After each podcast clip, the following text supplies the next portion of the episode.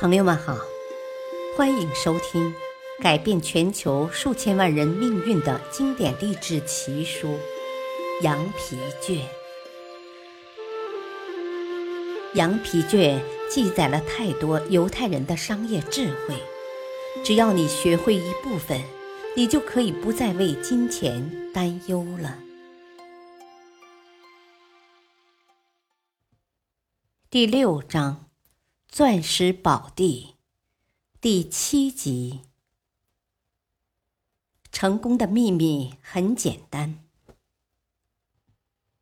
我所能做的最有益的事，莫过于给你们讲一件广为人知的真实的事情。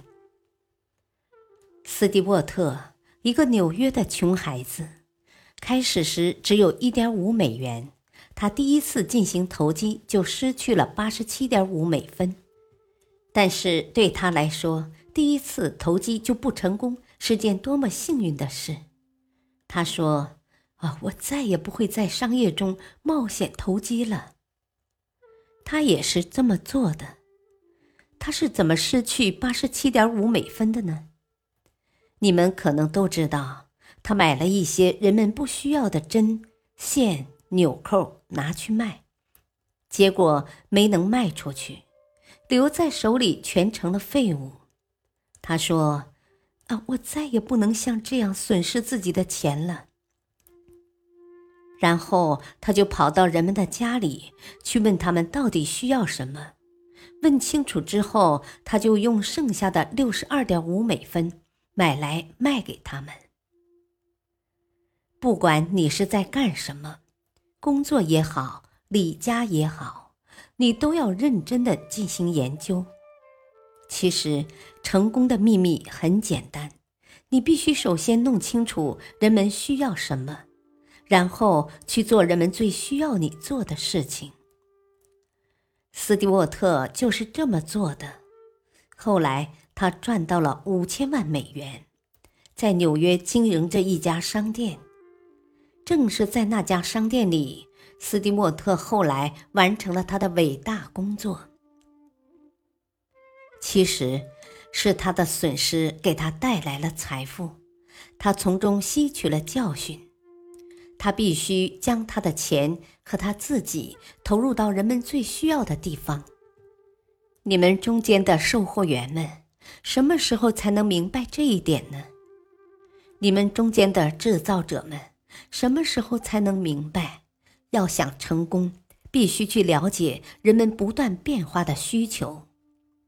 不管是制造者、贸易商还是工人，请你们去满足人们的需要吧。这是做人的基本原则，也是圣经中的基本信条。我想，最能说明问题的例子，应该是约翰·雅各·阿斯特。你们知道他在纽约为阿斯特家族挣下了巨额财富，他不惜漂洋过海来到这里，身上的钱都是借来的。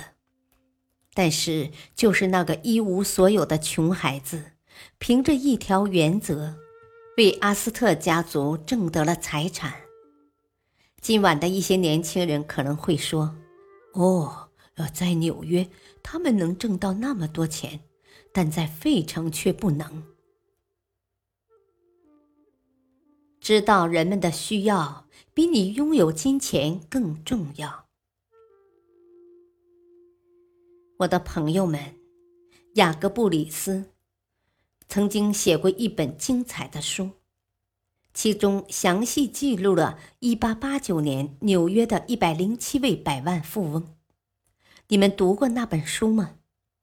如果读一下，你们就会发现，在这一百零七位富翁中，只有七位是在纽约致富的。这一百零七个人中，有些人的不动产价值超过了一千万美元。在这些千万富翁里，有六十七个人是在少于三千五百户居民的城镇里挣到他们的钱的。你是谁？或者你身处何地，并不是那么重要。但是如果你不能在费城致富，同样在纽约你也不能。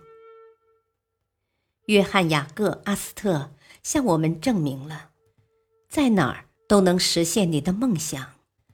曾经有人以一家女帽商店做抵押向他借钱，但由于他们卖出的女帽不够偿还利息，所以他取消了他们赎回抵押品的权利。从而拥有了那家商店，他还是用原来的那些人和店铺进行经营，也没有注入新的资金。他们必须卖掉商品才能得到钱。那家商店和以前完全一样，而他则走到公园里，在树荫下的长椅上坐了下来。约翰·雅各·阿斯特出去干什么呢？他和那些自己不能成功的人合伙，又做了些什么呢？我认为，在他们合伙的事业中，他起到了最重要的作用。约翰·雅各·阿斯特坐在长椅上，不断的观察着过往的女士们，而那些从事过同样的事业却不成功的人在哪儿呢？他坐在那儿。有位女士趾高气扬、目不斜视地从他面前走过，就好像即使全世界的目光都盯着他，他也毫不在乎。他细心地观察他的帽子，直到他走出视线，他看清楚了他的帽子的形状、装饰物的颜色，甚至帽羽上的皱褶。我有时候去描述一下。女士帽子，但并不总是这样。我更不愿描述一顶时髦的女士帽子。有谁能描述得了呢？那些没用的东西被固定在脑后或者脖子上，看起来就像是一只剩下尾羽的公鸡。但是在约翰·雅各·阿斯特的那个时代，从事女帽业还是有些技巧可言的。他跑回帽店，对店员们说：“哦，赶紧按照我描述的样子缝制一顶女帽，并把它放到展示窗里，因为我已经看到有一位女士很喜欢这样的帽子。在我回来之前，不要缝制其他样式的帽子。”然后他又跑出去坐下，另一位女士从他身边走过。戴着一顶形状、外观、颜色都与之前那位完全不同的帽子。哦，现在，他说：“啊，再在橱窗里放一顶这样的帽子。”他没有在自己的展示窗里放上太多的帽子，使人们望而却步，然后自己却坐在后楼梯的台阶上。为顾客都跑去了另一家帽店而怨天尤人。他在缝制每一顶放进展示窗的帽子之前，都要确定有人喜欢那种样式。接着便有大量顾客光顾他的商店。他的商店后来成为纽约同行业中最成功的，直到现在还是最大的三家之一。基础就是在那时打下的。纽约雅各阿斯特在别人失败之后，却带领他们挣得了大笔财富，并不是因为他给他们注入了新的资金，而是在他们耗用材料缝制帽子之前，先弄清楚什么样式能赢得人们的喜爱。我告诉你们。如果一个人在贸易方面有先见之明，那么在别的所有事情上，他也能够做到这一点。设想一下，如果我挨个询问今晚在座的听众，在这座制造业发达的城市，有没有从事制造业致富的机会？某个年轻人会说：“哦，是的，这确实有机会。”但是你必须有良好的信誉，而且还要有两三百万美元作为初始投资。那些针对大企业信誉问题的攻击，现在正好为较小的企业提供了机会。在制造业中，像今天这样不用资金而能够快速致富的大好时机，历史上从来没有出现过。但是你会说，没有资金，你做不了任何事情啊。